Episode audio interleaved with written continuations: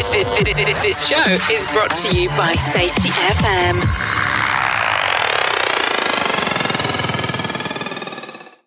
What's up, peeps? Welcome back to Rebranding Safety. This week we're having a great chat, just a general chit chat about mental health with an awesome Canadian called Robert Mandelson. Let's jump into the intro and we'll get into the content. The problem in safety isn't deviation, it's complexity. Health and safety has gone mad.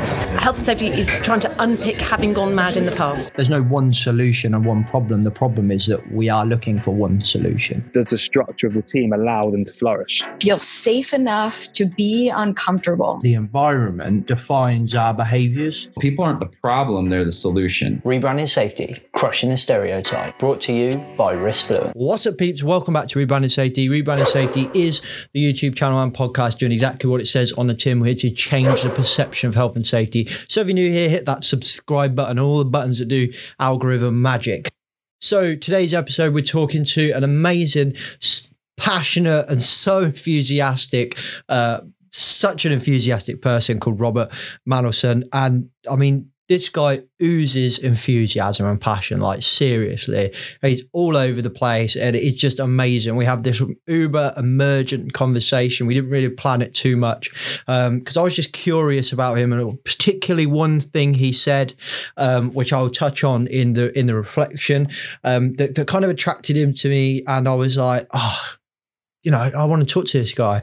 And today is the first day of our sponsorship, our official sponsorship. So I'll talk about our sponsors in a second, but it's just so good that we're having this episode today as well, because um, I actually met this, this gentleman, uh, Robert, at the webinar series that our sponsor is running. So if you know, you probably know already our new official sponsor of Rebranding Safety podcast and YouTube is Paradigm Human Performance and specifically one of their products, the HSE subscription service.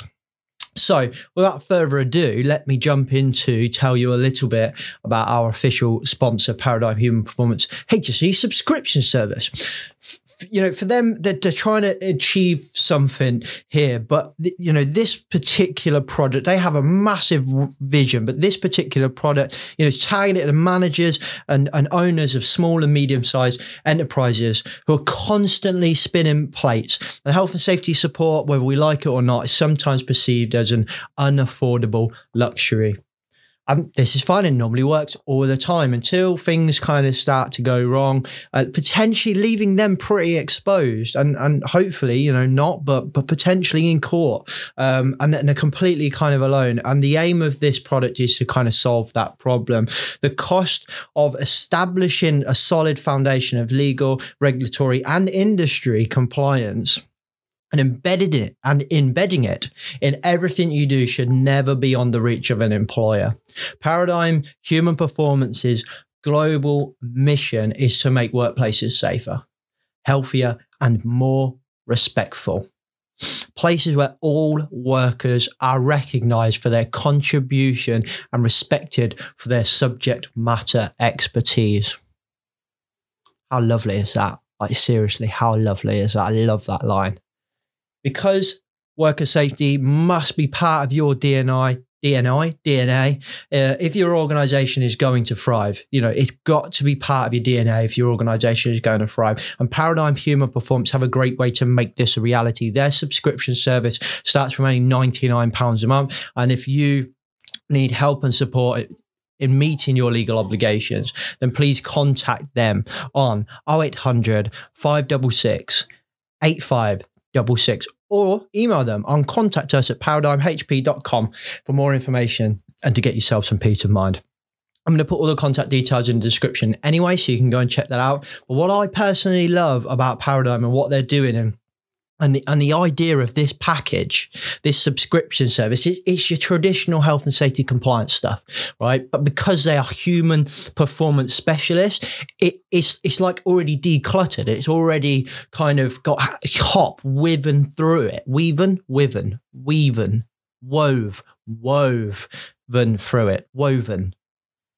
It's got HOP combined in with it. it. It's got that kind of foundational stuff like in it. So it's kind of like instead of you going through this journey of getting all compliant and all this, and then going, oh my god, we now we need the, n- the new view or whatever to kind of declutter and streamline what we're doing and bring our people involved.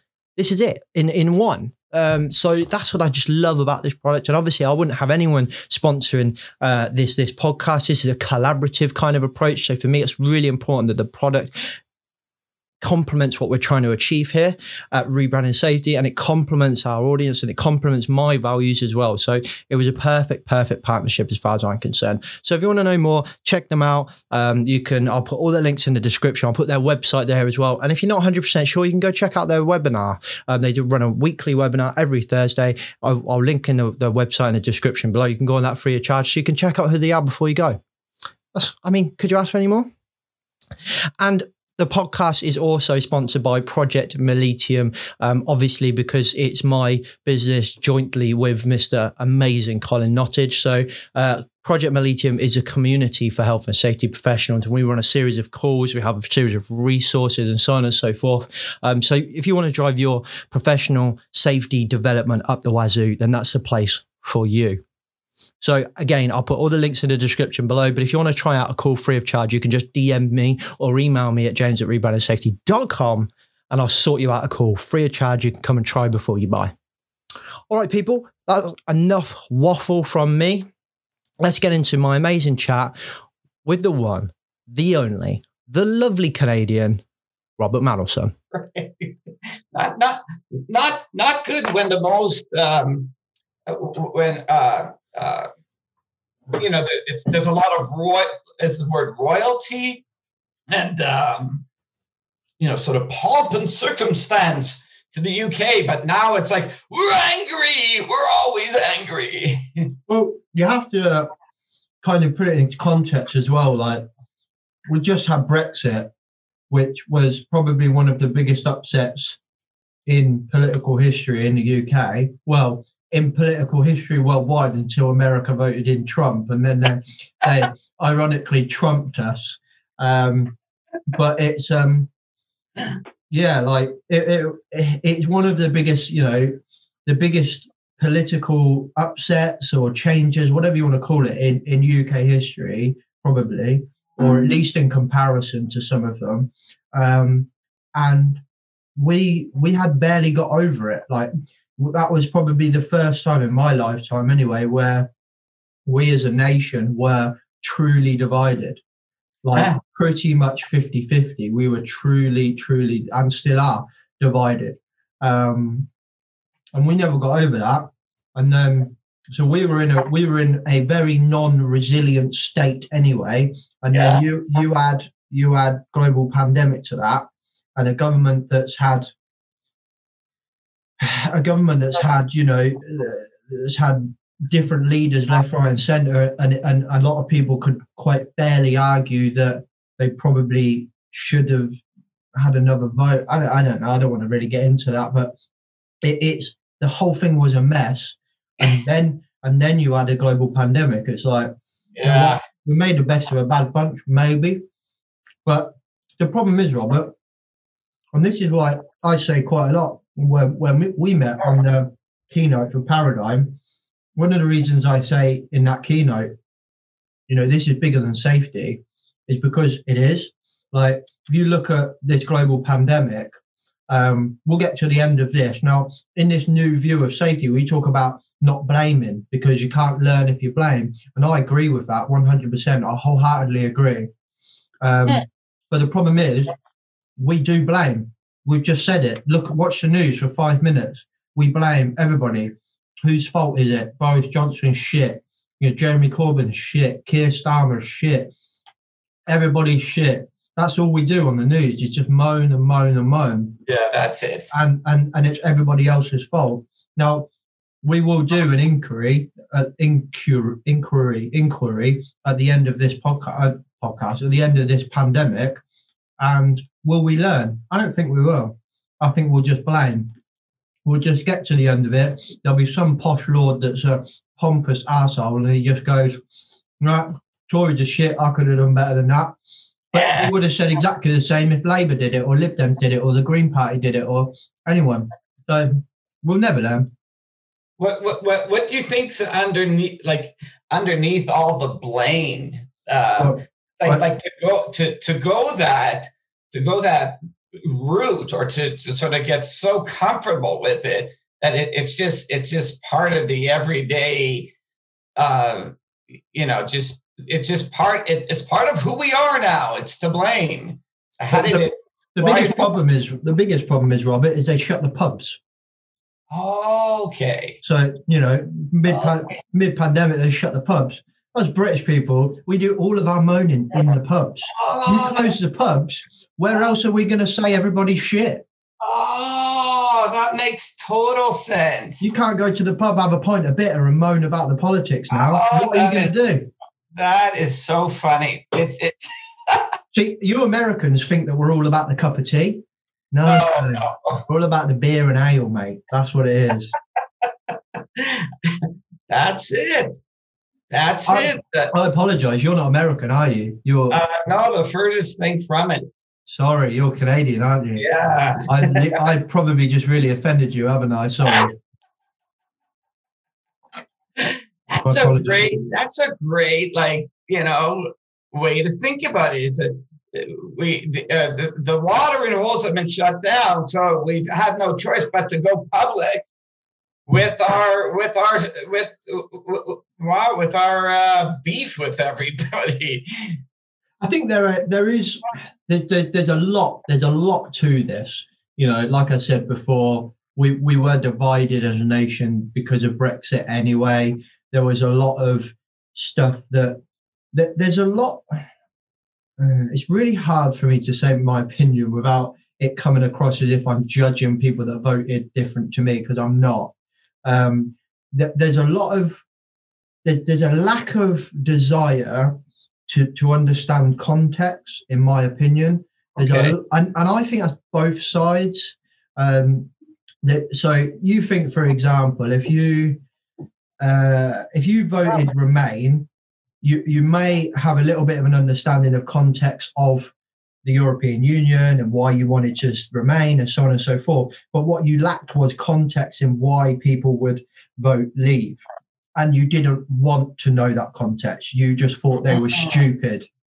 And then the people on the leave side um, didn't want to know, or, or maybe and I'm not, I'm, I'm tiring everyone with the same brush. Obviously, some people are very well educated in, in the European Union and how it works and still voted leave or still voted remain or whatever. You know, I'm not tiring everybody with the same brush, but this is just my experience of who I spoke to. The majority of people I live with, you know, have family with, friends with, most of them voted leave and I voted remain. And and do you know, do you know what? I'm over it now. Let's just let's just get the fucking thing done so we can get on with our lives. Um, but it I think there was a lack of context uh, to the actual facts for both sides. I think a lot of people on the leave side didn't really understand a lot of the context around the European Union, what it does, how it works. A lot of people from the Remain side didn't understand the context of why these people weren't happy. Fundamentally, Robert, this nation was not happy with where we were. And we gave them an opportunity to blame somebody, which was the EU, and they did it. And I don't blame them for that. It's not their fault. There's context that drove them to that behavior. Um, so it, there's a lot to this, but fundamentally, we weren't in a good place anyway. Uh, and I genuinely believe a lot of that was due to our government, not the European Union. However, you see in the last couple of weeks, we because we're not in the European Union, we're a hell of a lot more nimble when purchasing the vaccines because we're not having to go through the European Union, we're not having to purchase it as a European Union, we're purchasing it as a quite powerful country, being Yeah. the UK. So we're a lot more nimble, we're a lot more dynamic. Um, so there's benefits to it. There's benefits to to both sides. There was benefits to both. I never denied that. I wanted to remain, but because I have this very maybe naive notion that I would much rather the world just be the world, and we forget all these we forget all these lines on the map that that people people fought swords and shields and bows and arrows over, and then we just went right, cool, yeah. So you're English and I'm and I'm French, so that's that's it. And now we just hate each other based on what? based on the fact that some geezer on horseback decided that this is my line and that's your line. and I'm, I'm assuming there's a hell of a lot more to it than that. But you know, the last time we decided on borders really was when some geezer was riding around on horseback. I just think, come on, can we not move past that? Well, I want, I want, I want to build on something you said so, so eloquent, eloquently. Uh, maybe it's not so much as, um, you know, uh, just just on the surface, not understanding context. But you said lack of desire and not wanting to know the context. Mm, yeah. So that and that comes back to what you were just saying about the line, right? Why do I need to know? Why do I need to have a desire to understand? Because it just is what it is, the line. Or as you said around context, why do I need to know? it is what it is. So uh, the lack of desire and not wanting to know the context it's the lack of desire and not wanting to know. That's the problem, right? It's and is that is that is that people digging in with their ignorance uh, or intentionally saying, you know, like un, unknown to themselves, or digging in with their ignorance, or or they intentionally saying, you know, I, I really like being ignorant and I'm okay with that. And therefore, you know what? I don't need to know. I don't need to know. And I have no desire to know. And in fact, I like this idea of, of, of enemies. You know, I'm okay with, with having choosing sides, right? And mm. knowing that one is right and one is wrong. Mm. If I, if I, if I adopted the, the idea that I need to know or have a desire, that fucks the whole thing up. That means now there's no more enemy. There's no more line. There's no more sides. And that the, the the uneasiness or the fear of that is greater than staying where they are with the sides. Mm. Well, we we like uh look, I am definitely not qualified to psychoanalyze a nation. I'm not qualified to psychoanalyze myself, let alone an, an entire nation. Um, uh, uh, um, but but I think that we we as humans we like to we, we, we love labels and we love to have uh, something to belong to, a sense of belonging, which I, I think maybe is inherently a good thing. But everybody is looking for a label to identify to when the world is becoming so unbelievably complex. now in that there are so many labels. If you just say you watch the news right for five minutes and you could be talking about something like just so plain and, and stale, right? I don't know. Marks and Spencer's is shutting down, right? And they'll be like, James, can you? What do you? I see you're shopping at, at Marks and Spencers. What do you? Uh, what do you? What do you think about Marks and Spencers shutting down? And and the first thing the majority of people say is their label. So they'll they'll normally go, well, as a white male or as a young white male or as a young straight white male that's a safety professional born and raised in a lower class environment I don't think that Marks and Spencer should shut down. And it's like, hang on a minute, what, what was that label relevant to this conversation? So there's, there's oh, this, there's such a desire for us to have a label. And I think that what that does is it creates segregation and it creates um, kind of dissent in. And I'm I'm all for diversity, one one hundred percent. I just think we shouldn't we shouldn't really have to label those things like you're, you're hold on hold on hold on let's you're bang on you're bang on right on the label the label allows me to tell you who i'm not aligned to right? That's mm. what the label does, right? Mm. If I mm. said, uh, so uh, I'm, I, I, I'm, I'm white, I'm middle class, I'm a male, I'm, uh, and I, what the hell's going on with the closing? Really, what you're saying is what you're not. Mm. You're telling me what you're not. So the mm. label is a wonderful way for you to pick up your sword and your and your and your shield and say, "I'm not them. I'm not those people. I'm mm. these people." So that's what I hear you saying in terms of the labels. It's you know, the sense of belonging. You said uh, creates segregation. That's that's the result of the label. But the digging in with the label, like the proclaiming of the label, I think it's not so much to declare who you are, but in today's complex world, as you said, it's to declare who I'm not, mm. right?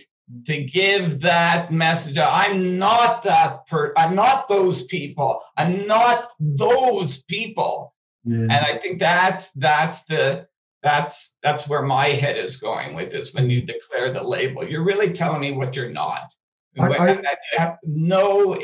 Uh, it's it's um, um, you know, racist, prejudiced, uh, ignorance. You're telling me who you're not. That's mm. when you when you do that.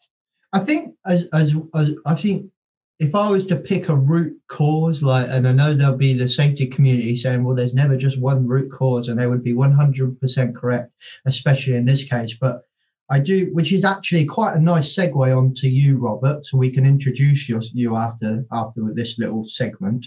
Um, but I genuinely think a lot of this comes down to a lack of emotional and mental health intelligence. A hell of a lot of this stuff comes down to, especially in the UK, a distinct lack of emotional intelligence, a distinct lack of uh, understanding around your own personal mental health. So what that creates, I think, is, is you might have you you might have some some serious, you know, deep down childhood issues, you might have some current issues. And and I think to your earlier point is like, why is England so angry? It's like I, I think we all are quite angry. I think like if I think back, back to my mum, right? I always use her as an example, right? But she gets so bloody angry if somebody when you're driving just cuts her up. or, or, or somebody does something that, that's just just this tiny little bit unfair. It, it, it, it, infuriates her. She gets all stressed and she gets all red and starts hyperventilating. And, and I said to her, we, we were out driving a long, long time ago and, and, I, and I picked her up and I was taking her somewhere. And this guy overtook me and, he, and this guy was completely within his rights to overtake me. He was, there was a, there was a lane that he could do it. And my mum was like, God, doesn't it doesn't it get you so angry when they wind when they when they overtake you? And i was like well no because he's allowed to overtake and then we ended up getting into this conversation and i said mum why do you get so wound up about this stuff? Why, why do you let it affect because that guy he's gone. Like he's overtook you. He's about two hours down the a14 now on his way to wherever he's going. He's not going to the same place as you so it's not like he's going to get the last bacon roll or something. But yet you're here in your car growing another grey hair and having yeah. an aneurysm because you created this stressful situation which didn't exist. You were in control of that and you decided to, to kind of stress yourself out. And I think what is actually at play here is there are some there are some underlying things within her mental health that she that she struggles to deal with, which I think is not just my mum. I think the majority of us, especially in England, have that. And I think that um, that comes out. There's a better word for that, but that um, that kind of shows itself in our so-called hatred for other things. You know, if you you spend five minutes on on Facebook, people are so angry. You know, like and, and just like I mean, I see it. I, have had comments on YouTube channel being like, "Oh my god, you're such an idiot." You know, you don't know what you're talking about. You're an absolute idiot. Blah blah blah. God, you can tell you don't have a degree, and I'm just like, dude, are, you okay? Like, I just, I'm normally really nice to them. Like, I kill them with kindness because I'm just like, are you, are you all right, mate? Because you must have something, something going on in your life to be that angry that you feel like you need to attack me. And I think that is one of the biggest issues that we have to deal with in, in England, at least, uh, which brings quite nicely onto you, Robert, yeah. as, as a kind of mental health uh, expert. So um, I, am going to I'm going to force you because I feel like me and you are just going to talk forever. Um, so I'm going to force you to introduce yourself, and then you can address some of the points I just said. So yeah, introduce you yourself.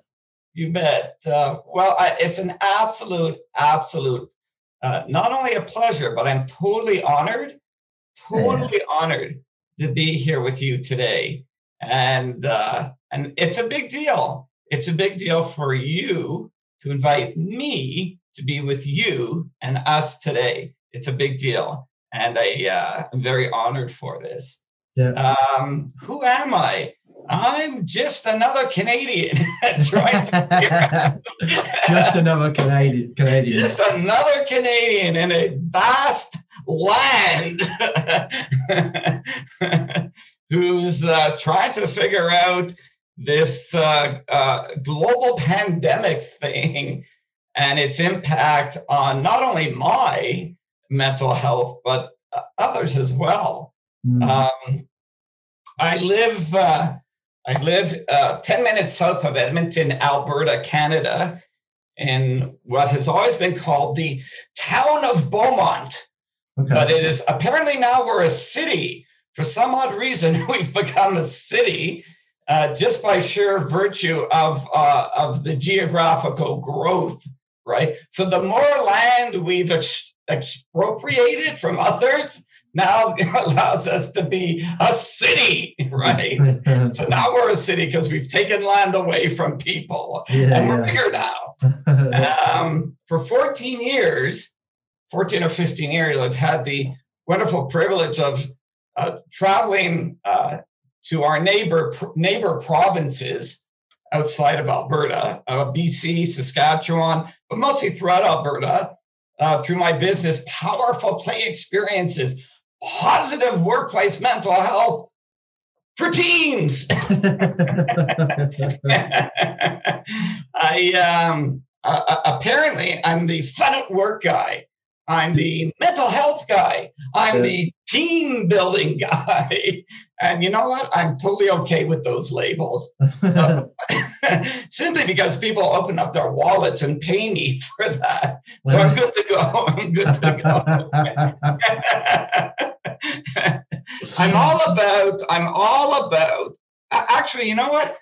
The, the, um, the tagline, positive workplace mental health for teens, is relatively new in my 14 years of delivering uh, the most amazing, engaging workshops with adults in the world of work. Um, it's just about three years old, and I made a decision uh, three years ago to um, to acknowledge my mental illness and go public with it, and create conversations around living with and managing uh, depression and anxiety um, and weaving it into my business. So, where prior to the mental health message, I was pushing the value of fun at work, the value of fun at work.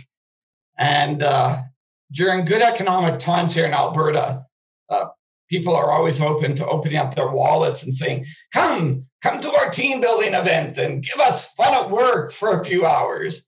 But when the economy crashes, mm, we don't have money for that. There's no money for that. so I shifted the message and I said, fun at work, healthy, joyous, happy teams. That's good mental health. That's good Mm. mental health. And now Yeah. people are, are reopening. We're reopening their wallets and inviting me to come bring the mental health message uh, to their workplace. Um, so, powerful play experiences is definitely an extension of myself. The idea that uh, let's create conversations around daily mental health, let's create conversations about mental illness, but most significantly, let's create conversations around the differences between the two.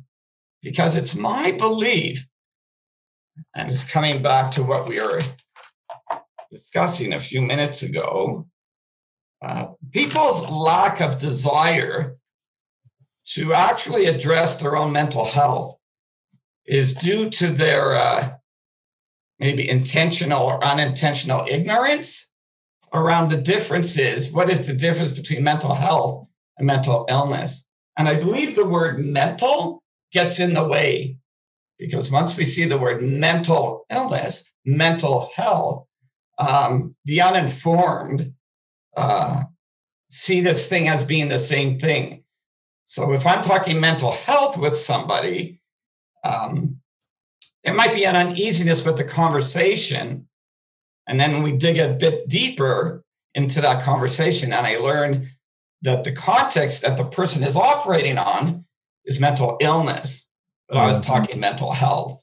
Yeah. So I think if we can, if we can uh, uh, honor the idea that there's confusion out there between the two, um, I'm confident that the stigma attached to both will begin to disappear simply because we're not only now informed and knowledgeable, but that will result in higher levels of comfort, ease, uh, uh, trust, a kindness, and um, uh, around these topics that are often uh, stigmatized um, and not talked about. And that's me. What are you thinking of? A few things actually. Um, there's a couple of. I think you're right when you say there's a couple of things I want to touch on. Um, but I think you are right when you talk about mental health. I think a lot of us, in my experience, refer to mental health like, oh, that's your. We're talking about something bad. I don't know. Like I'm really stressed. I'm. A, oh, that's your mental health, mate.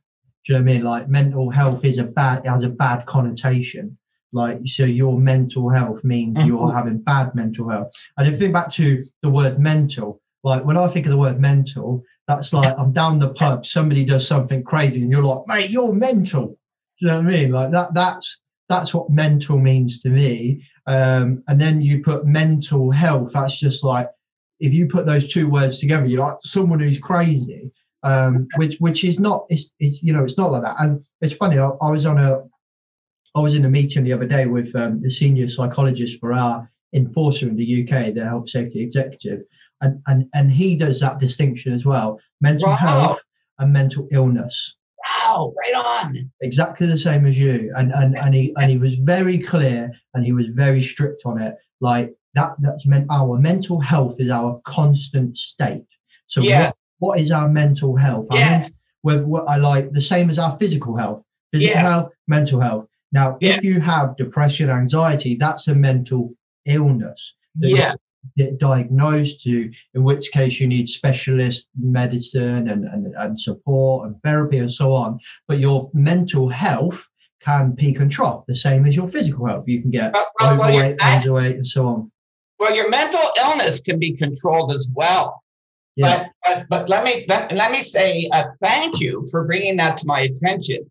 Uh, so um, the fact that others um, are of the belief that we need to get clear on this terminology, because if we don't, we're we're, we're understanding mental health as, as something that that we see in the bars and the pubs. You're mental. You're mental, right? Are we talking about that kind of mental?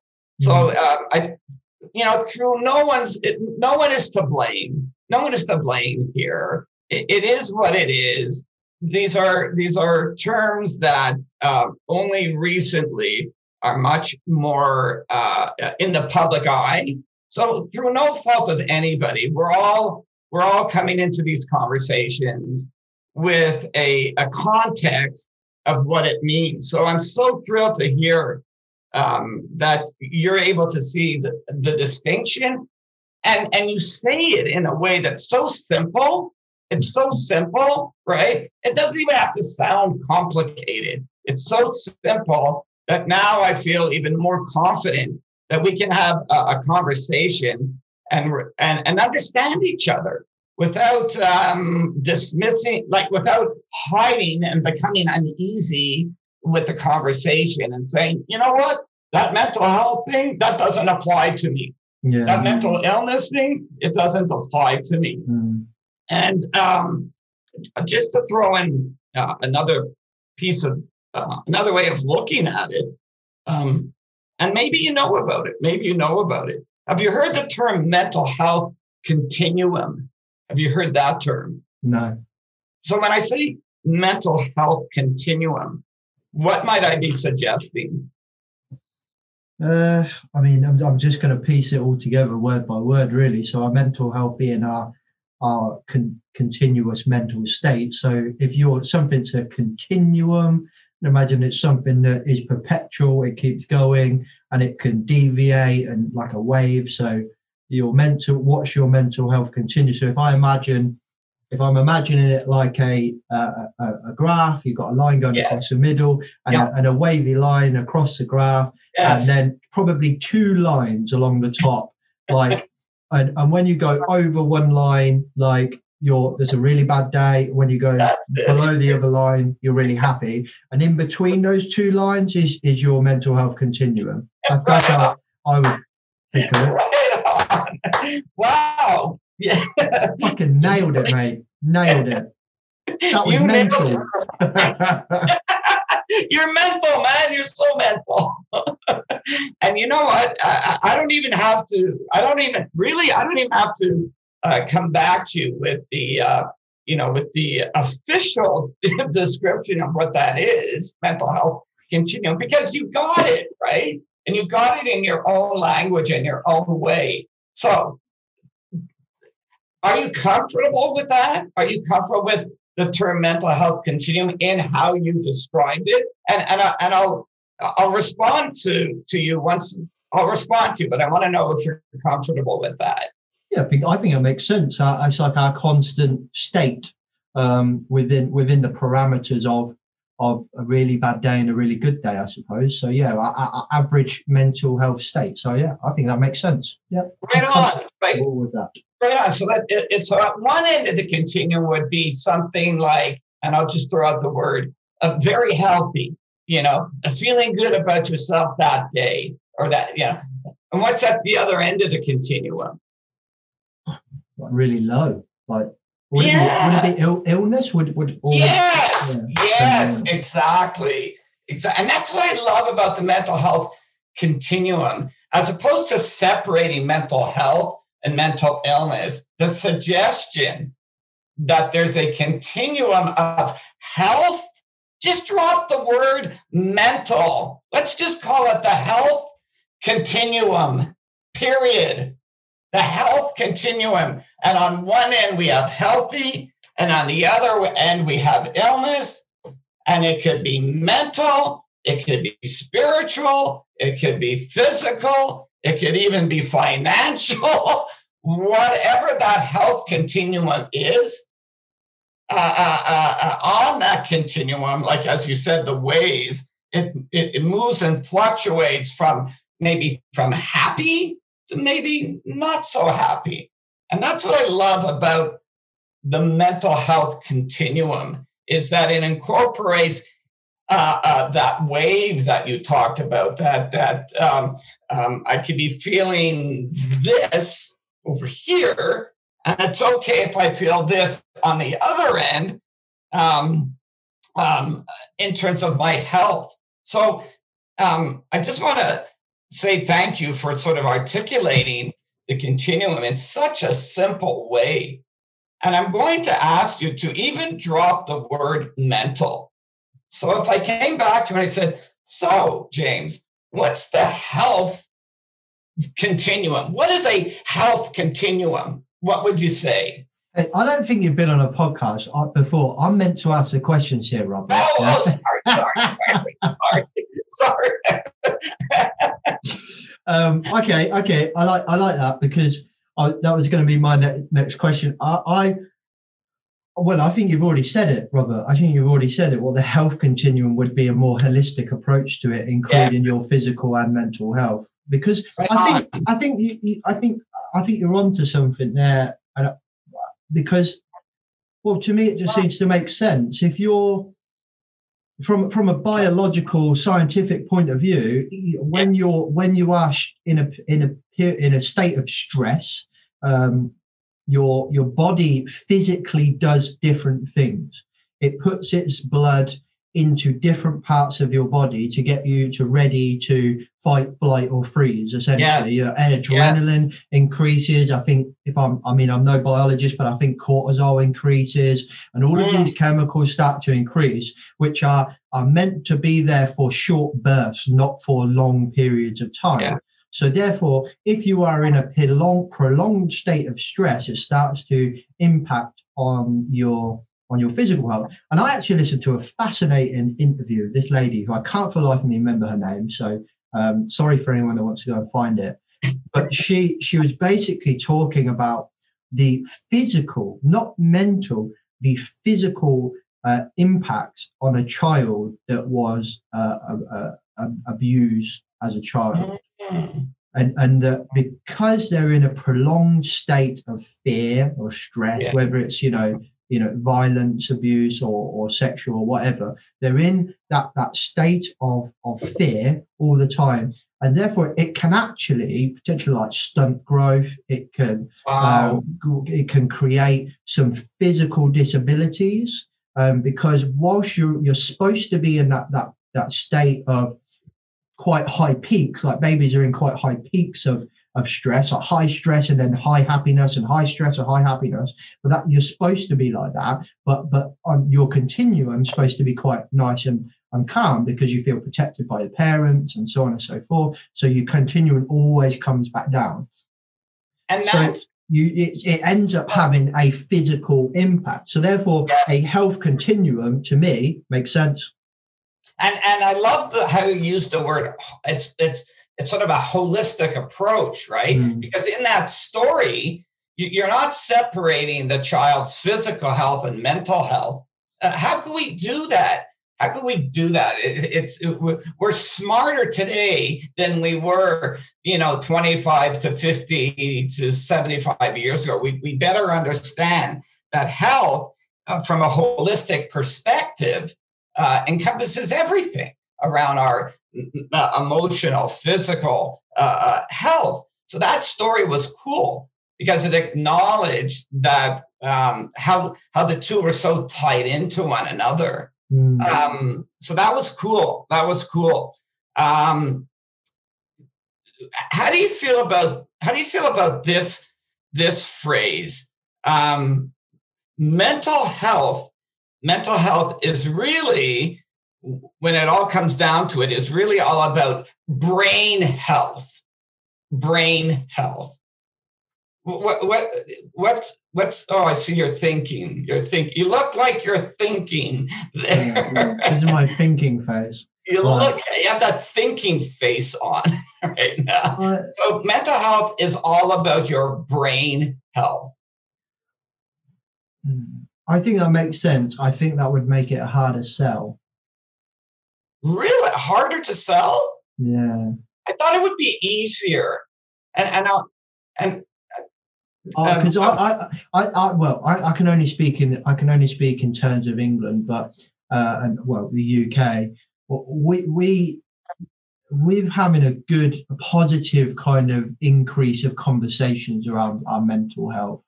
So I, I think, I think a lot of the time, whether you would disagree or agree with the phrase, sometimes if your if your message is getting through in a phrase in which you- maybe don't agree with, then does it matter that much? So I don't know. I get what you're saying because our mental health is is the health of our brain. You know, Yes. all the cortexes and all that. Right. They're, they're biologically doing something and reacting in a way that makes a decision to do something physical, that makes a decision to do something um, mental as well, make you think something, make you do something. So I, I, agree with the term 100%. I think it makes sense. I think, um, I think what's good about it or how I think it could potentially work is because you're bringing it back to you're bringing it back to more a more kind of maybe fact based uh, approach, and that Hmm. well, we are physically quite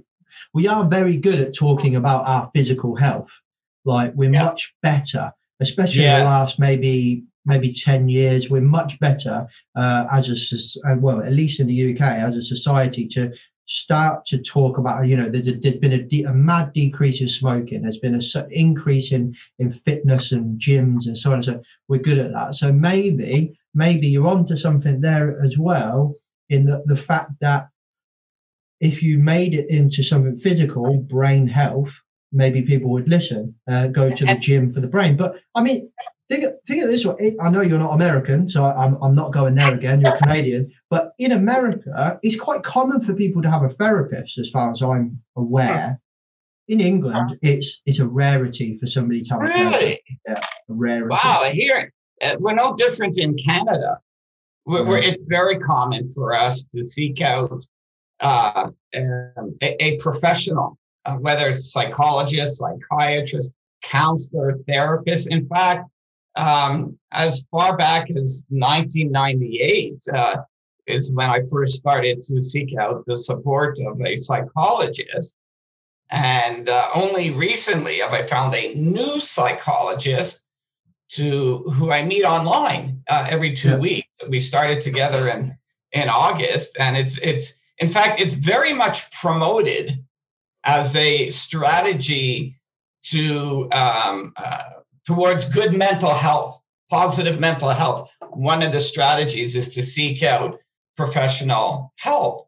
So I'm almost um, I'm almost miffed to hear that it's it's something that is sort of not not part of the culture of where you live. I, I would have sworn you were much smarter people than us Canadians. No.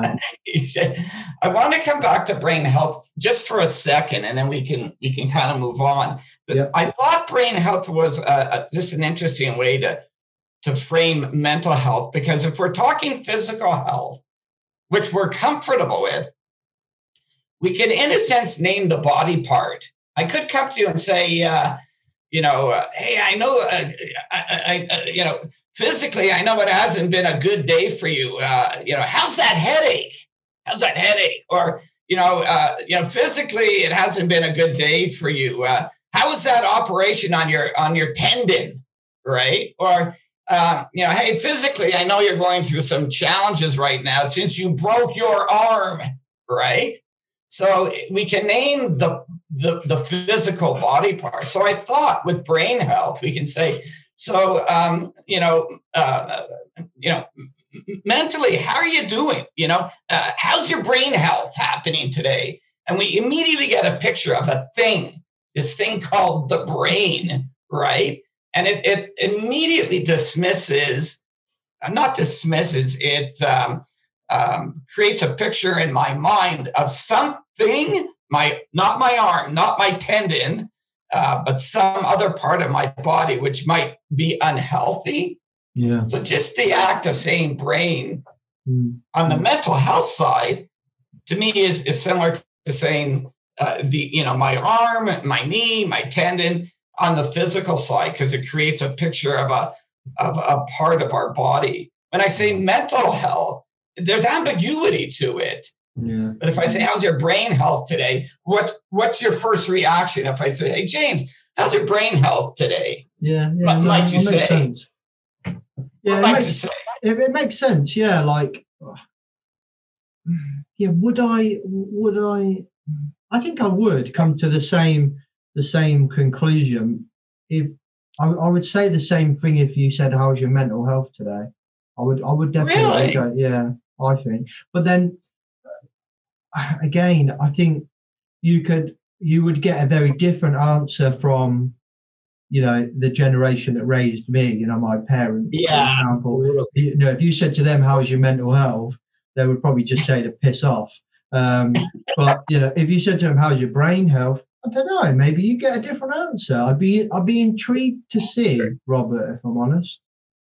Well, you know, I, I, I'm, I, I don't, I'm not claiming the term brain health or the terminology brain health. I'm not claiming it.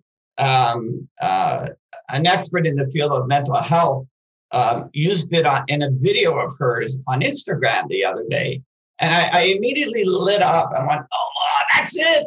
That's it! That's what's been missing is the the preciseness of what we mean by brain by mental." because we're suggesting uh, some type of uh, health continuum, health continuum relative to our brain, relative to our brain. Um, I I'm on a mission to drop to find a way to drop the word mental. I was recently uh, asked to uh, just facilitate a, a two-hour discussion with uh, um, five individuals online uh, around you know daily mental health. And I know our audience members can't see this, but I have a there's a banner behind me, a pop-up banner behind me with the name of my business, Powerful Play Experiences, Positive Workplace Mental Health for Teams. And in that conversation with these five individuals around daily mental health, I asked the question and I pointed to the sign, my banner, my pop up banner, and I said, So, how's your mental health today? And there was silence. And um, I allowed the silence to be. And then I said, uh, I, I, I, took, I, I took a piece of paper and on my banner, I covered the word mental. And I said to the group, So, how's your health today? And, and a flood of responses came my way, a flood of responses. So we talked a little bit about what is it about the addition of the word mental into the health discussion that resulted in people um, being quiet or silent when I first asked the question, How is your mental health? But when we addressed health, it seemed to flow very naturally. So I found that quite interesting. And thus, I'm on this little bit of a journey to say, Well, how's your brain health? Or as you had suggested before, just running with the word health and looking at it from a continuum of I'm feeling awesome, maybe not so much on the other end. Mm. Interesting very interesting how I, I think you're on to. I think the in, in theoretically, I think it makes sense. Everything, everything you're saying makes sense theoretically. What, what, makes sense theoretically? It makes sense. What makes sense? The the the ter- how's your mental health is quite a vulnerable question. I think the oh. answer is is quite a vulnerable thing, isn't it? To say like J- James, how's your mental health? Well, uh, you know, I, am quite low today. Um, why are you low? because of this. Like it, it, it shows a vulnerability. I think to especially us Brits, like we don't do vulnerability very well. we don't, you know, we've been even my generation, the younger generations are better at it, much better. But you know, I, interviewed a lady who was who was French, and um, and she said one of the things she struggled with when she moved to England was a very simple saying, uh, a very very simple term that we use all the time in England, Hey, Robert, you are right. That's it. We'll say that to everyone. Right. Hey, Robert, you are right. Hey, Bob, you are right. Just, this is just how, how you doing, right? And and here's something that I hate that I used to say this, and I, I did used to say it, and it pains me to say that I used to say this, right? But I remember I I really struggle to say this. It's like I remember sitting in a ki- in my kitchen with my wife saying, oh, do you know what I hate? I hate Sherry. When when you go to ask somebody, hi, you're right, and they give you their life story. And I'm like, I don't care. I don't care. I, it's a figure of speech. Whereas now I would yes. go, hi, Robert, are you all right? And if they went, yeah, I'm all right, I'd go, cool, why are you all right? I'd explore it a bit more. I want to know why you're all right. And anyway, to get to my story, this lady, Jessie, um, she's a legend. She moved over to, to England from France and she was asked, Hi, Jessie, you're right all the time because that's what we Brits do. And she, by her French cultural rep, uh, upbringing, if somebody asks you, you're right, you're going to tell them everything because that's her oh. culture. So people would say, Hi, Jesse, you're right. And she'll be like, Actually, it's not a great day today. I'm a bit low. My daughter was driving me insane. Um, so I'm oh. feeling really stressed and the traffic on the way here. And Jesus Christ. And then I've got this project to do. So I'm just, oh, I feel really stressed. And then gradually, Robert, what, what she started to see was less and less English people asked her if she was all right. Now, how, how much of a horrible story is that? that how depressing is that that we as a culture wow. stopped asking Jessie if she's all right because she actually told us if she was all right or not.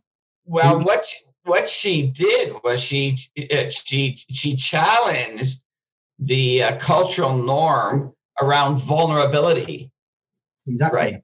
She uh, she let her she intentionally uh, dropped her let her guard down intentionally and planned vulnerability in front of a, a, a people who are uncomfortable with vulnerability. Yep. All they wanted to hear was, I'm all right. Yeah. And that, and that, and then move on, just yep. move on. And it, it, is that not the same? Is that not the same? If you, if you, if we started this conversation today with a question, uh, so how you doing, Rob? And I said, uh, and I, intentionally, I said, you know, it's uh, it's a good mental health day. I mean, intentionally, I used the words mental health. I said, it's a good mental health day, James. And in fact, uh, I'm managing my mental illness, my depression, and my anxiety. And it's intentional that I use those words mental illness and depression and anxiety. I would be intentional. And I'd say, I'm, I'm doing very well in managing my depression and, and, and anxiety, my mental illness over the past number of weeks. So, you know what? My mental health is in a good place. How, how would you receive that as a Brit? as, as a Brit, oh, me now, I would have more of a conversation with you because I'm well, I, and a completely different that. person than what I was uh, many years ago. Years ago, I would be listening to you, but not listening to you. I would be going, "Oh yeah, okay." I'd be giving you some platitudes, a bit of rhetoric, just to seem polite. Uh, but then I would be like in my head thinking, "Shut up! I need to go to work." Well, Um, and and and uh, again, I, um, I I would be very intentional about declaring my vulnerability or giving examples of vulnerability in front of you, and, and you would respond back by shutting down the conversation Well- because vulnerability is now existing between the two of us. So Well, I, I feel I feel like I've done myself a bit of a misjustice. I, I think actually what it is, Robert, if I'm honest, is I would have known I would not have known how to answer the how to follow up. I, I, I don't have I wouldn't have had a lot of us don't have the emotional intelligence uh, or the education to come back to you with something worthwhile. Uh, I would not know how to deal with it. So it's not the fact that I didn't care. I would have cared about you. Uh, would I have been thinking, shut up, I need to go to work? I say that in jest mostly. Um, but it, it would have been awkward. Awkward would be the best way to, des- Yeah. to describe it. It would be really Yeah. awkward because I don't know how to respond. I don't know what to say other than, well, I know what I would say.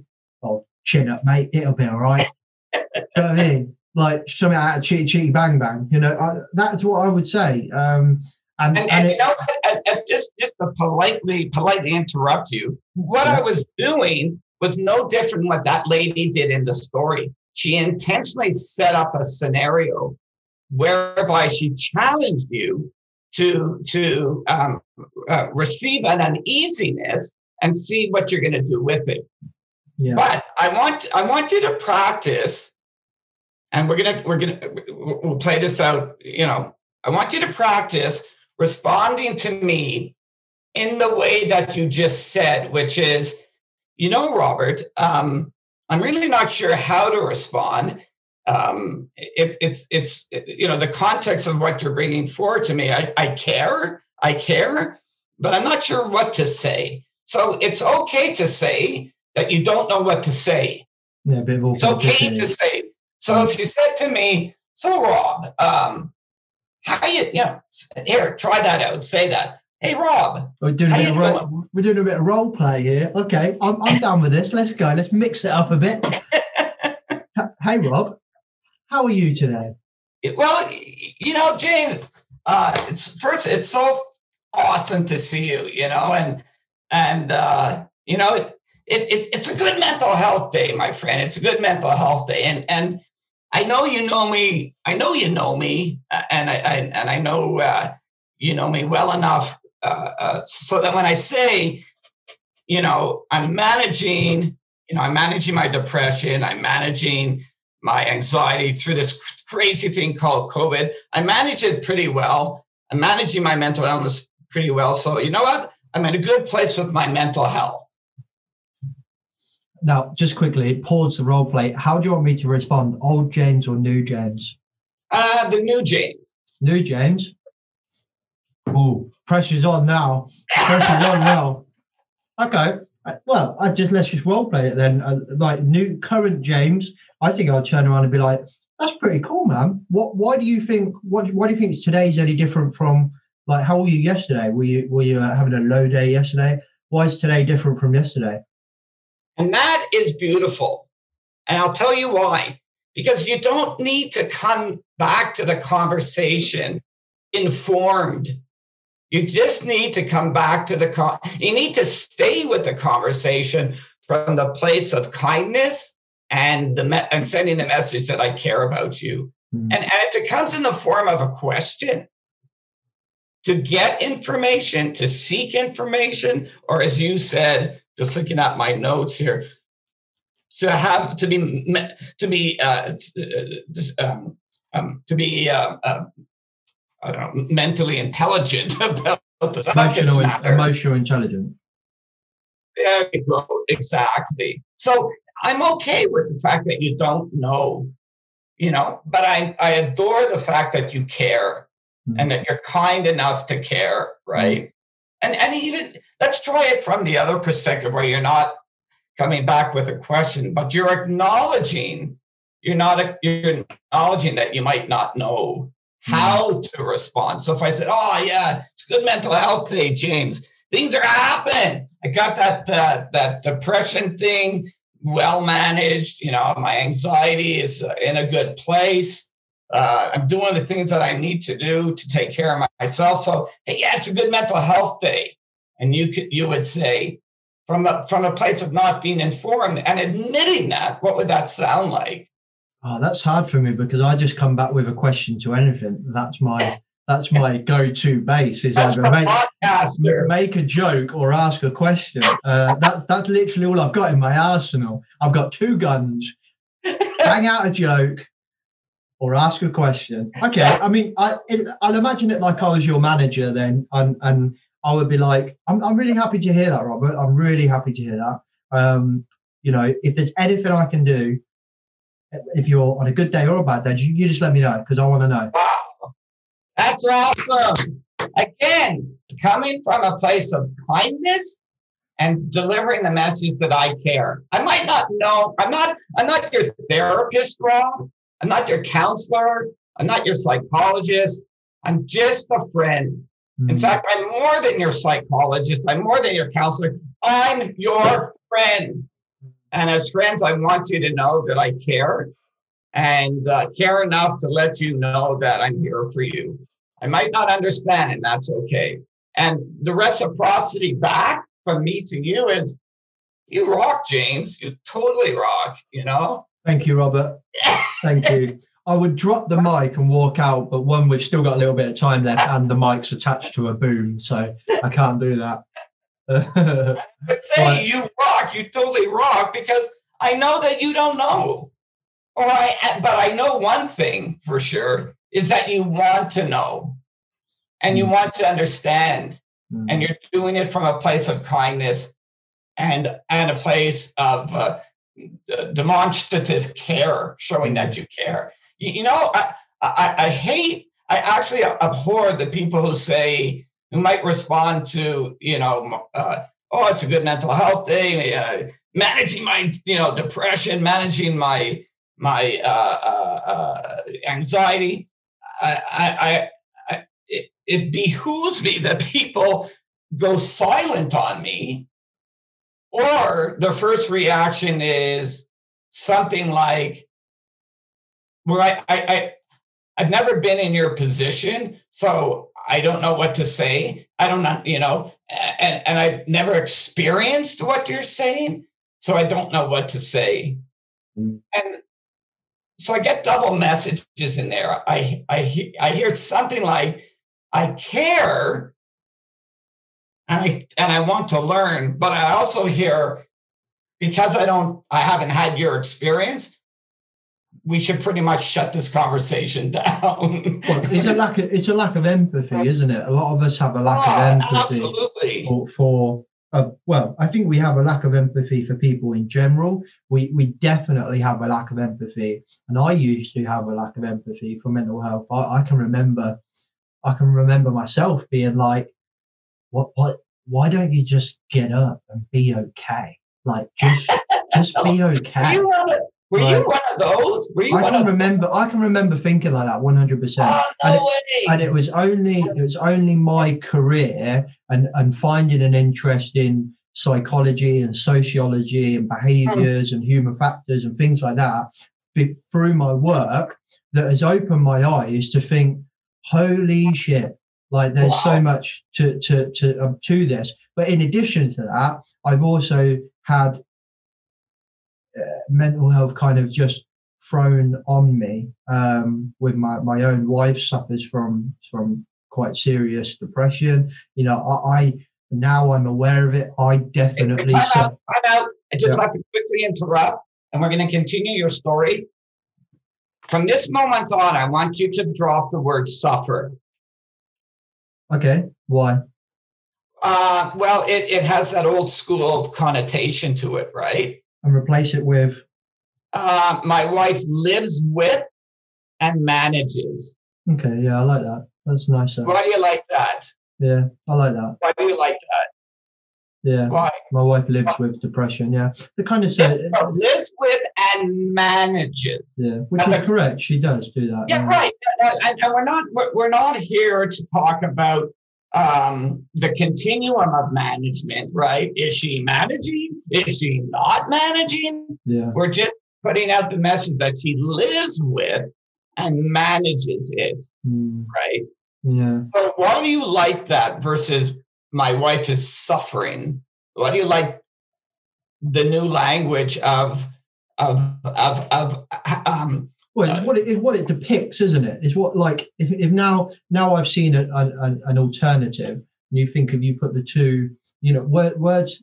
I, I stole this this this quote off of, of a, another guy I interviewed, but words create worlds. They create pictures that we're in our brains, and so I think if, if you say so, like let's let's use the word I the phrase I use. My wife suffers with mental health. That depicts that my wife is just this pool of misery every day. You know, doesn't get people would imagine the worst case scenario yeah. of stereotypical depression. Yeah. Which actually, it's far from that. Yeah. If I was to use your phrase, which I actually love now, thinking about it, like my wife manage, lives with and manages mental health. To me, that that I just depict somebody who's just cracking on with life and has. Yes. So I, I, I'm I'm hard of hearing, so I'm like partially deaf.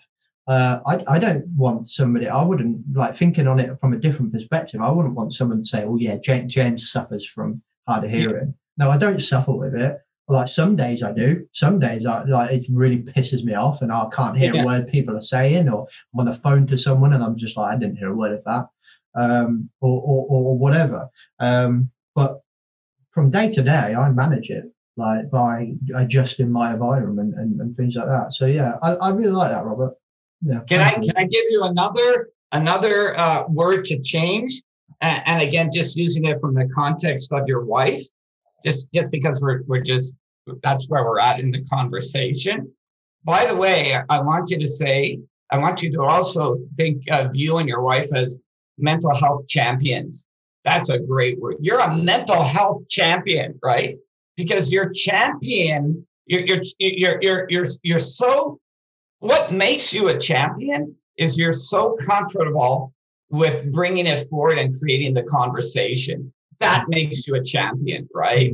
And when you switch from suffering to live and manage, it just it's it's it, it's in line with the term mental health champion. You know, mm-hmm. my wife, she's a mental health champion. Oh, she is, James. Man, every day, every day she starts her day living with and managing, you know, whatever that that that thing is on the health continuum on the health and you know what? She's a champion that girl a total champion. She she does what she needs to do to take care of herself and, and if she's being the best that she can be for herself she's being the best that she can be for us in our relationship together. And all of a sudden it's all positive. It's all positive. Mm. and here's another word to change. Here's instead of mental illness, what if you said mental wellness? My wife wakes up every day of her life.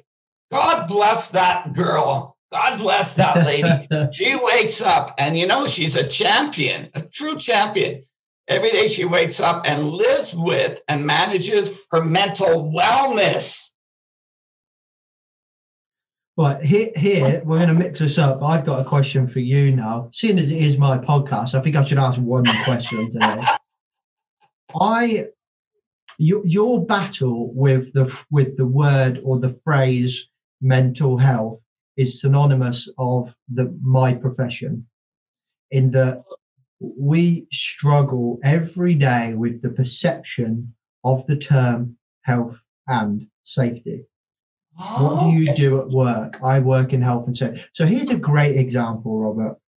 I go to a party and yeah. somebody comes to me and says oh what do you do and I say, I work in health and safety, the conversation will stop 100%.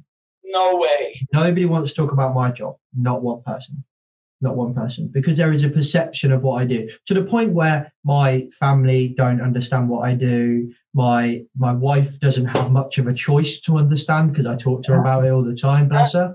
Um, but you know, so she understands it now. But my my my my family don't, my friends don't, they don't understand what I do. So I go to a party and someone says to me, James, what do you do? I work in health and safety. The conversation will probably change to a different a different conversation within within five minutes easily. And it, there'll probably be a couple of jokes in there like, well, health and safety, careful when you pick up that cup of tea. Oh. Like some crap joke that is not funny and yeah. it just it doesn't make sense and none of us are actually like that now, here's here's a different thing. If I go to a party and someone says, "James, what do you do?" and I say, "Oh, I work in uh, human and organi- human and organizational performance," everyone goes, "What's that?" Yeah. And I go, "Well, my job is to work out how humans and organizations perform together successfully." Wow. And they go, "Cool. What's that like?" And yeah. then they go on and it goes on because it's intriguing. Yeah. However, here's my challenge to you, which is the exact wow. same challenge I have to my profession. I don't think we should replace the term health and safety. I think we should own it and rebrand it. Okay. So, so my challenge to you would be mental health is a word that people know, and whether they have the correct perception of it or not why don't you work with what you've got and try to educate people as opposed to recreate a new word? Now, I'll caveat this with I bounce from one side of the fence to the other every day. One day I want to change the name, one day I don't. But eh, that's I am I am probably more on the on the side of just owning the phrase health and safety and just correcting people every time they say, "Oh, it's all about PPE." No, it's not. It's about psychology. It's about this. It's about human factors. It's about that. Blah blah blah blah. And correct them because eventually, I think that's the only way you change perception because you need to educate people. So, what what is your response from the phrase okay, mental health? So, so let's you used the word vulnerability a few minutes ago. Yeah. So let's talk about vulnerability in the context of this storyline. Yeah. So when you're at the party, when you're at and you're throwing out terms like that, that when you're throwing out, uh, uh, uh, you know, hey, I work in health and safety and, and they're silent. Correct me if I'm, you know, you know, correct me if I'm wrong here, but I think my sense is is that there's you're inviting a now you're entering the world of vulnerability in the conversation right and the silence and the uneasiness is just a result of the vulnerability. But when you say, uh, um, you know, people and organizational performance, you know, there's no vulnerability attached to that. So I guess what I'm saying is, I love the idea of you not rebranding the term and being okay with the vulnerability that is being experienced in that conversation with you and somebody else. And then pushing the conversation along so that the person uh, whom you're conversing with can break down their own vulnerability, can break it down, can can take down the walls of, of vulnerability and trust and begin to have that conversation with you. So you're telling me to do the same. You're in a sense, you're saying stop with the rebrand of mental health to mental wellness because that's too easy. That's too easy, right? It's it's it's clean you know, it's neat and tidy, right? It's it's easy on the ears, mm. it's easy on the psyche, right? And you're saying, you know, stop giving people that opportunity, or stop being, uh, stop making it easy on people. insert insert the uneasiness, insert the uncomfortableness, insert the uh, um, well, the uneasiness, uncomfortableness by using the term mental health. Because if we can't get past that, we're no further ahead. If we replace it with neat and tidy terms, we still haven't addressed the uneasiness because the next time that individual is met with the met with the statement of mental health they'll be easily they'll, they'll be equally as uneasy as they were the last time they met you when you changed the terminology. So nothing's been solved. Nothing's been solved. I'm uh, for in since the end of november early october um, a very good friend of mine here in Edmonton, Alberta, Canada, we've developed something that we call it's not a webinar, but it's something that we call Let's Crush COVID. Mental health conversations start right now, right here with your online social workshop experience series. It's all about virtual discussion groups. We're inviting people to get comfortable with the uncomfortable. Mm. We're inviting people to appreciate that vulnerability is just a simple act of being human. There's no mm. shame to that. And we're inviting people to bring their conversations, to bring their stories to a small virtual discussion group of five people that Linda and I will organize once people register individually. We'll form you into a virtual discussion group. And together with Linda and I as facilitators, we'll meet online an hour and a half one week, an hour and a half the second week, an hour and a half the third week. Open agenda. We'll decide where we want to go with our mental health conversations. And we'll figure that out. And we'll and and and, we'll, and Linda and I will provide a safe space, a, a safe place for people to talk about the impact that COVID has had on mental health. You know, James, we haven't been able to get anybody to sign up. Really? And I'm I, and I, and and everything we're talking about, terminology, mental health, health, the health continuum, the mental health continuum, mental illness, illness, vulnerability. This is the stuff that I believe at this point in my my uh, adventure of getting this off the ground, the vulnerability, people aren't comfortable with that quite yet.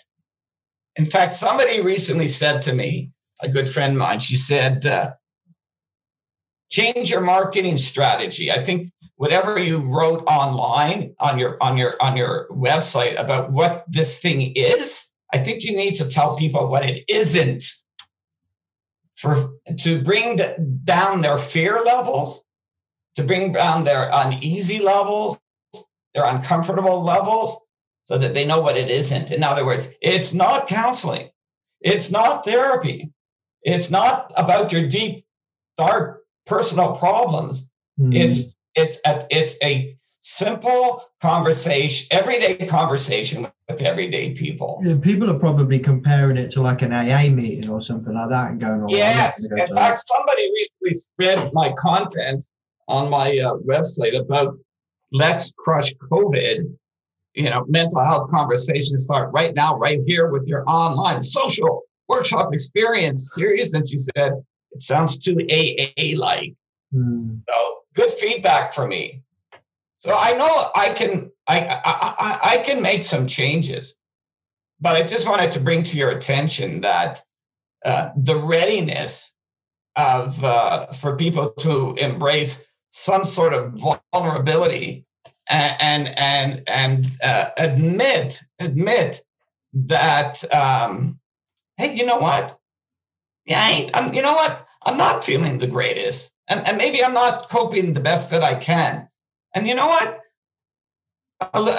Meeting other people in the same, uh, exp- going through the same experiences as me, you know, that might be a good thing. you know, maybe maybe I am feeling a little bit isolated. Maybe I am feeling a bit disconnected. You know, so what if what if I met with four other people myself in a group of five?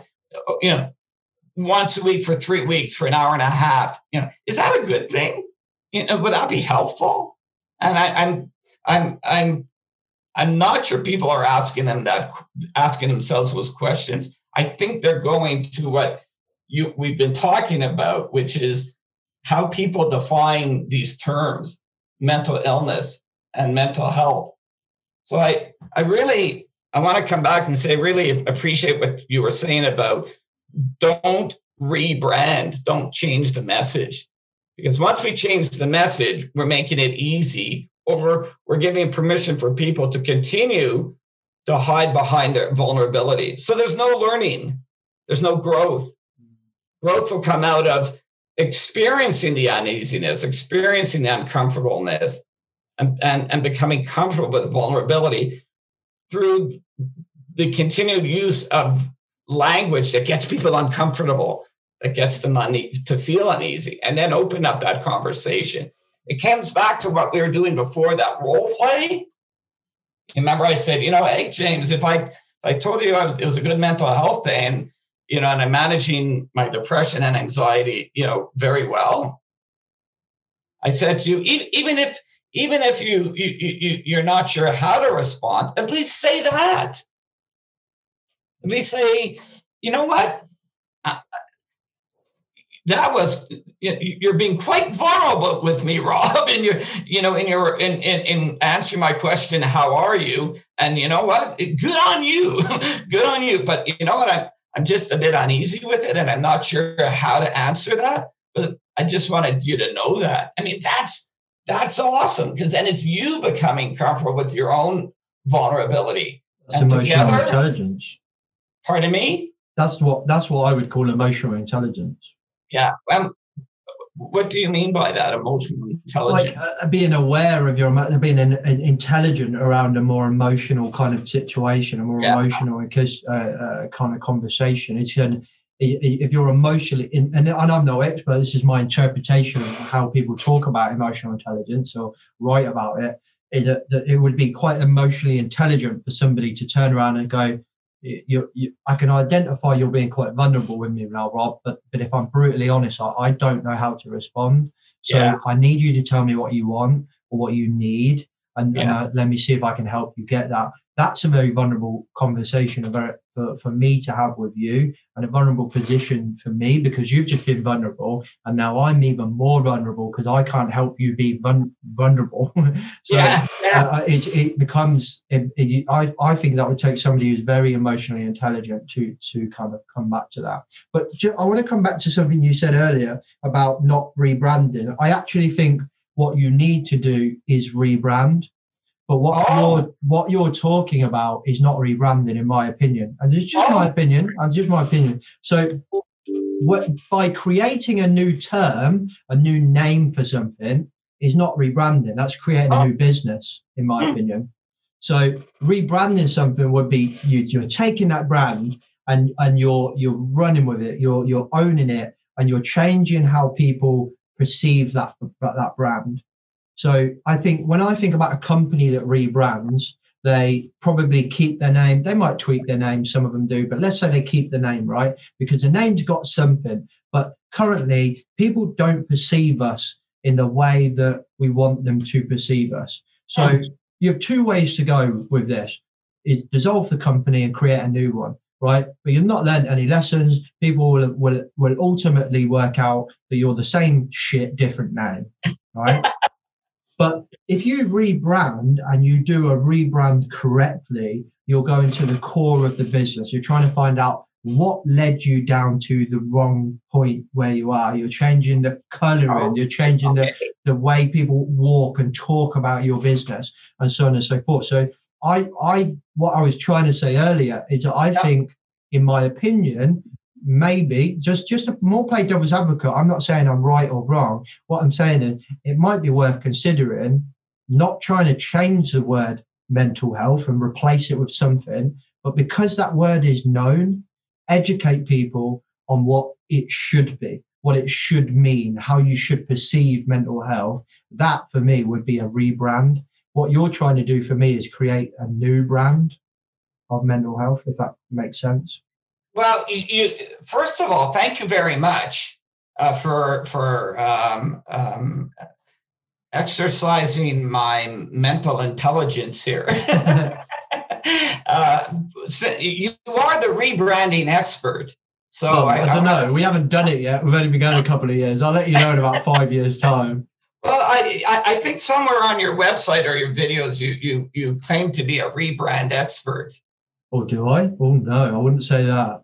No, No? The, the, the podcast is called Rebranding Safety, and our tagline is um, we uh, tagline is we're changing the perception of health and Oh, safety. Okay, through- so my, my apologies there. My apologies. I, I would never feel- claim to be an expert in anything, Robert. That just sets me up to fail. Well, you that. know, I, I, I only said that because I knew you'd be uncomfortable with it. That's all I said for.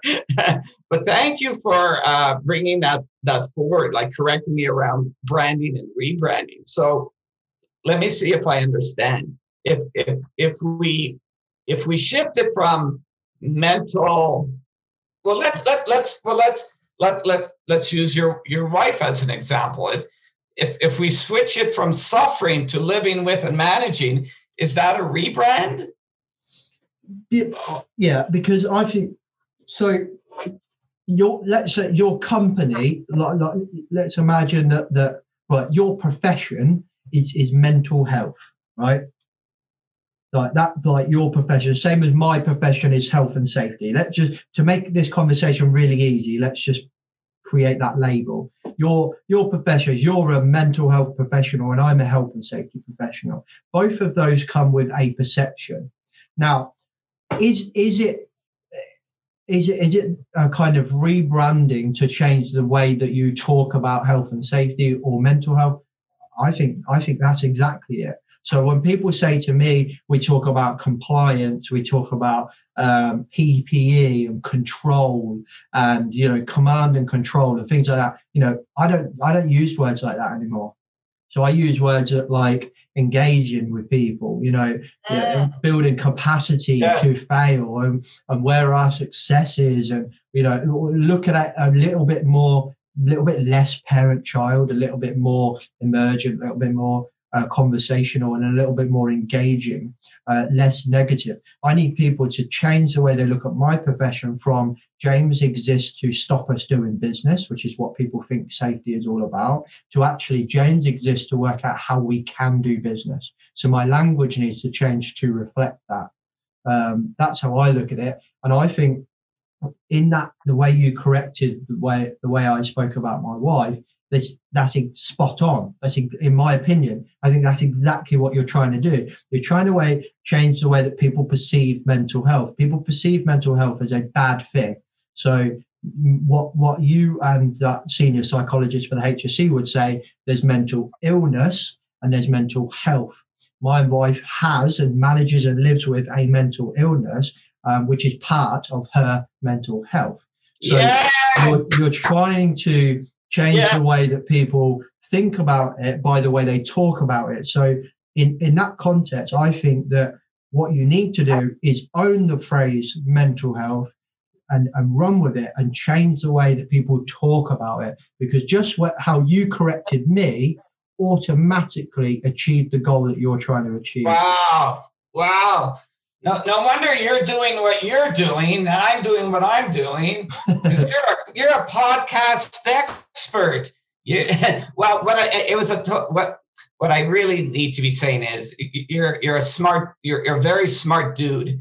You you, you no you are because you you you you you you listen you listen but but you listen with the intention of of um, wanting not only to understand but uh, work with the person who you're in conversation with to um, understand new ways of thinking Mm. new ways of, of doing. And you're doing that with me today definitely. And i want to thank you for that. And and i do want to thank you for uh, this whole message of of uh, it's the explanation through the conversation that's more important than changing the term, right?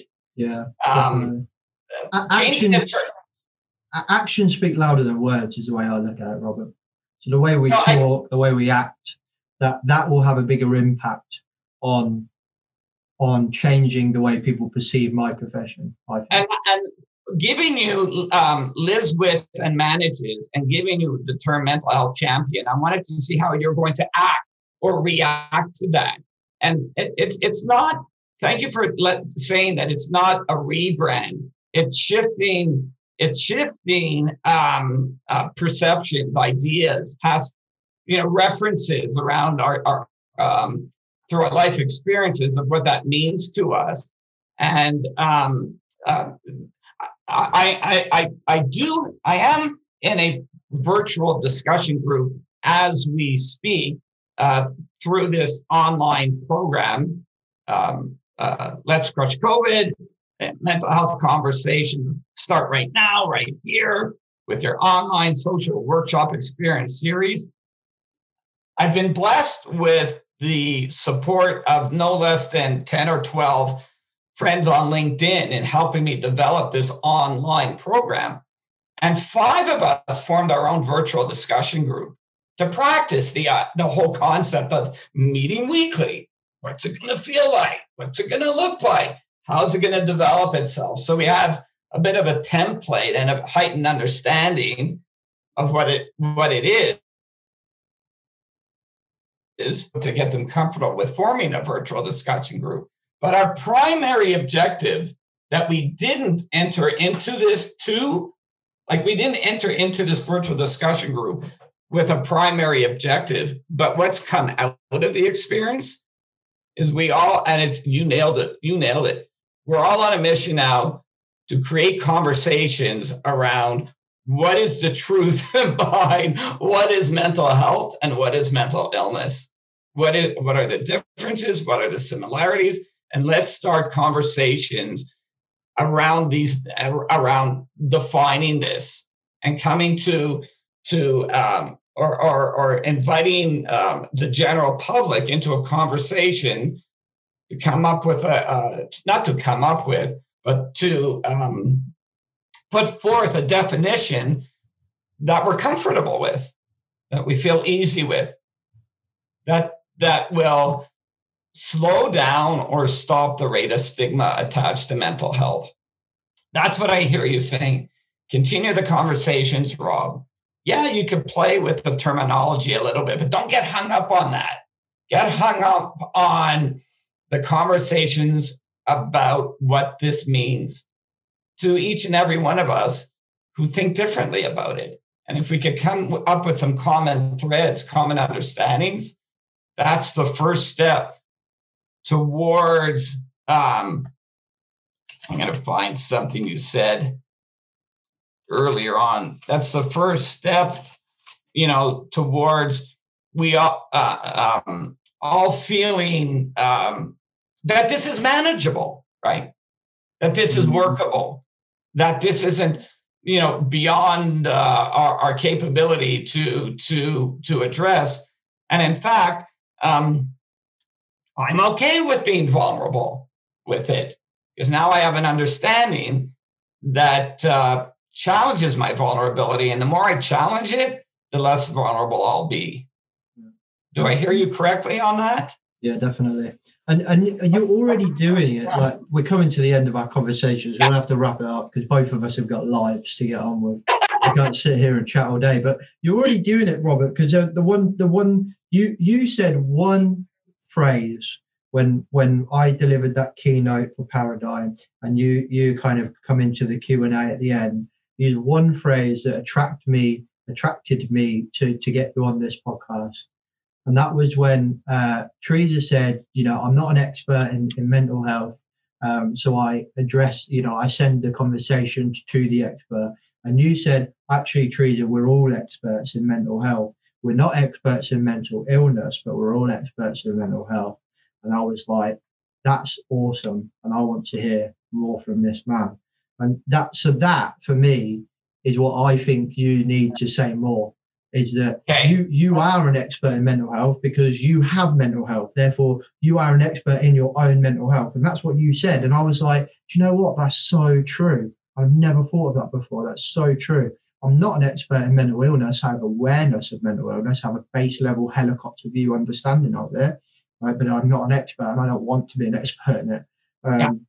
But I am in my own and my own my own experiences with mental health, my experiences, my my wife living and managing her own mental illness.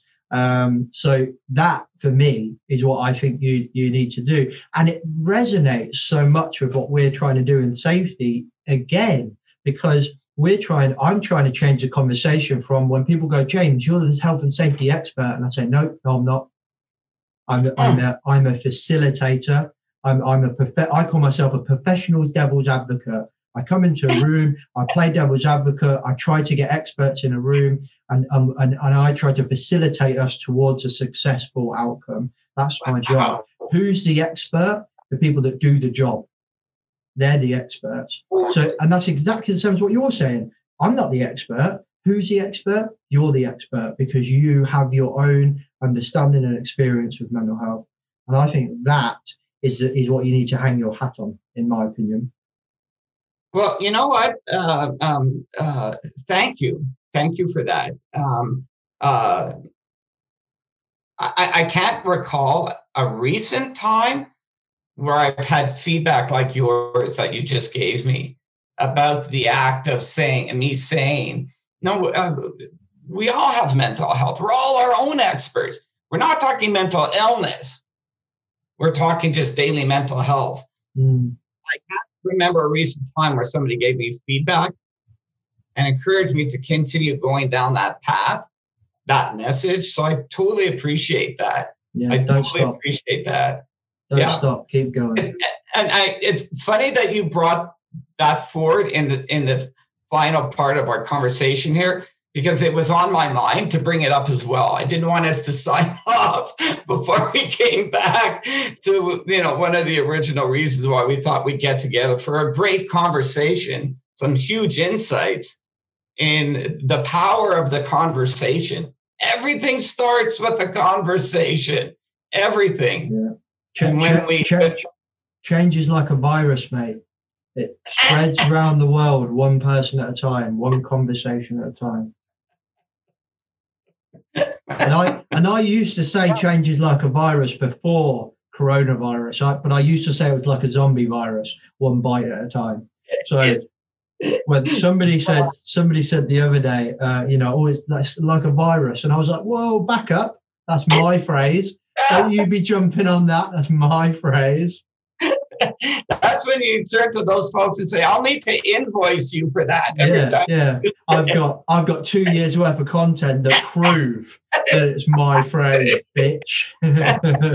You need to come through me before you use that. yeah, it's copyright. You rock, James. You totally rock. You do. You do. You do. You know, we we uh, we knew coming into this that we uh, we uh, didn't necessarily need a script, and I appreciate that. Um, you give you give great energy. You really, really do, and your energy props me up to want to reciprocate back and give good energy. And uh, I've learned a lot today, and you've, you've drawn attention to things that I I'm doing well at, and things I could you know tweak a little bit. Um, I hope I've given you the same gift back. Um, um, I uh, uh, want to say that um, um, you're at the top of my Christmas card mailing list now. Yes. yes. Yes, exactly. There's something about Canadians and cards. I have there's, there's a lovely lady that, that in in my profession uh, called Tanya Hewitt. I don't know if you've come across her. You know, Tanya, and since that day, Tanya and I have struck up an awesome, awesome online friendship. You can't And- not have a friendship with Tanya. She's like the Yeah. most. She's the most beautiful, lovely personality I have ever met in my entire life. Wow, I'll tell her Such a that. lovely person, and and and there's I interviewed her on the podcast because I'd been in a few calls with her, and and she's just a, a font of information, and she's so humble. And I was just like, I need to talk to this lady. So anyway, I spoke to her. She, we we had this amazing conversation about making work more meaningful, and and then all of a sudden, about about about a month later, given snail mail, um, but an, a, an envelope came through the, through the letterbox, and it had so many stamps on it, like and, and like you know, it had been all around the world. This thing, and I looked at it, and I was just like, I think somebody sent me a card from Canada. But it's been from Canada, it's been to America, it's been to friggin' Oh, Zimbabwe. It had been all over the bloody world, this thing had.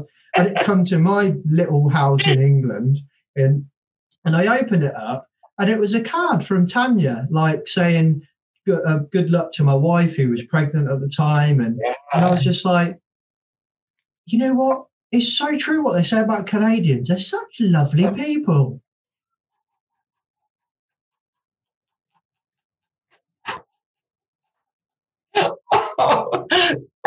well, you know, uh, I needed I needed to to to be to come here today and and and and be part of this experience with you because I I, I didn't know we were a card sending nation. Little did I know we were a card sending nation. Apparently so. Apparently so. Apparently so. a nation of, of lovely people. Cana- Canadians don't need to rebrand because everyone just thinks you're all really lovely. well, you, you know, we, we have a um, we have an issue. We have a we have our own issue with that because we know we're so kind that sometimes we uh, we don't put up a fight or we don't stir up crap, right? And uh, so we're uh, we're we're learning as a nation that maybe sometimes we need to. And when I say we, I think I'm referencing our government. Yeah, needs yeah. to stand up and say, so what's with the European Union, uh, you know, not giving us the vaccine, but, you know, holding back on the vaccine for. I can proudly say we are no longer part of that European Union, even though I voted to remain in it. I can currently proudly say we are no longer part of it. Right, Robert, I have to go and relieve my, my wife from our baby Thank- girl. thank. But before we go, why don't you just give a little plug to your business? How, how can people get hold of you? Do you, do, you, do you work primarily in Canada or do you do work around the world? Or Well, um, uh, I'm a Canadian at heart, and and and maybe because uh, uh, I give off that energy, uh, it comes back. My work comes back to me as as only having been in Canada. uh, but this could be the start of a whole new working relationship with people outside of Canada. Yeah. Um, powerful play experiences, positive workplace mental health for teams, online, outdoors, offline, uh, triple W, powerfulplay.ca, and uh, check out our online social workshop experience series uh, about mental health conversations. We call it Let's Crush COVID. And um, I'd love to hear from folks. If not, the if if if, um, what I do is not your cup of tea or your pint of beer, your pint of beer, um, at, at least send me a note and tell me if if uh, how well I did today or how lousy I did today, because that's good for your mental health to know exactly what you gave to people and how you helped them. So that's always good for my mental health as well. Amazing. You, no, you're amazing. You, you No. are amazing. no, You- you're you are- amazing. No, you, No, you're, oh, stop it. You're amazing. no. Right. I want you. I want. uh, Promise me you'll give a hug, like give your wife a hug for me. All right. You want to, you're hitting on my wife now, are you? You've not even met her. I want you to give her a hug and say that that Robert from Canada just he just wants he just wants you to know that uh, that you rock. That uh, and say to her that that she's so fortunate to have you. I'll definitely tell her that second definitely bit. tell her that. Oh, yeah. I tell her that every day, mate. Have a great day. Thank you, Robert. Have a great day. Okay, peeps. Hope you enjoyed that conversation. Don't forget to check out uh, the reflection episode coming out in a few days, so you, I can give you some behind the scenes, go through some points that I picked out whilst editing this, some of my favourite thoughts, and where my brain has gone since uh, since having that interview. So don't forget to check that out. Don't forget to check out our sponsors as well: Paradigm Human Performance HSE subscription service. Links in the description. Don't forget to check out Project Miletium as well. You can email me, james at rebrandingsafety.com, if you would like to try out a call for free. Otherwise, I'll catch you in the next podcast. Safe. The views and opinions expressed in this podcast are those of the host and its guest and do not necessarily reflect the position of the companies. Examples of analysis discussed within this podcast are examples only based on limited and dated open source information and should not be utilised in real life as the only solution available. Assumptions made within this analysis are not reflective of the position of the companies. No part of this podcast may be reproduced, stored, or transmitted in any form or by any means, mechanical, electronic, or otherwise, without prior written permission from James McPherson.